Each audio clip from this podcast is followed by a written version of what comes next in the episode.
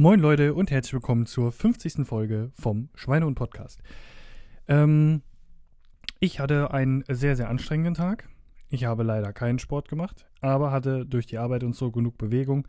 Ähm, ja, ich, ähm, was, was gab es denn nochmal zu essen? Essen war heute, gebe ich zu, auch ganz ehrlich ein kleines bisschen schwierig. Ähm, ich hatte Sandwiches und hatte hier abends noch ein bisschen Müsli.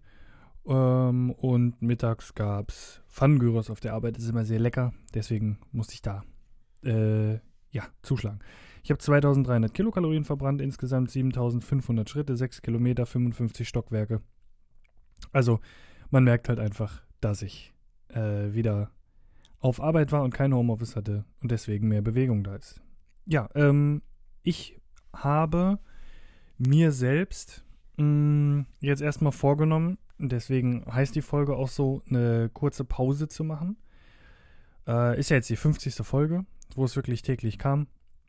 Und ich werde mir jetzt erstmal diese Woche äh, ein bisschen Ruhe gönnen, weil es im Großen und Ganzen eine anstrengende Woche wird. Und ähm, ja, ich halt auch einfach merke, dass ich jetzt gerade so speziell die letzten zwei, drei Tage äh, immer wieder so das Ding hatte, dass man eigentlich mit allem, was man machen wollte, fertig ist.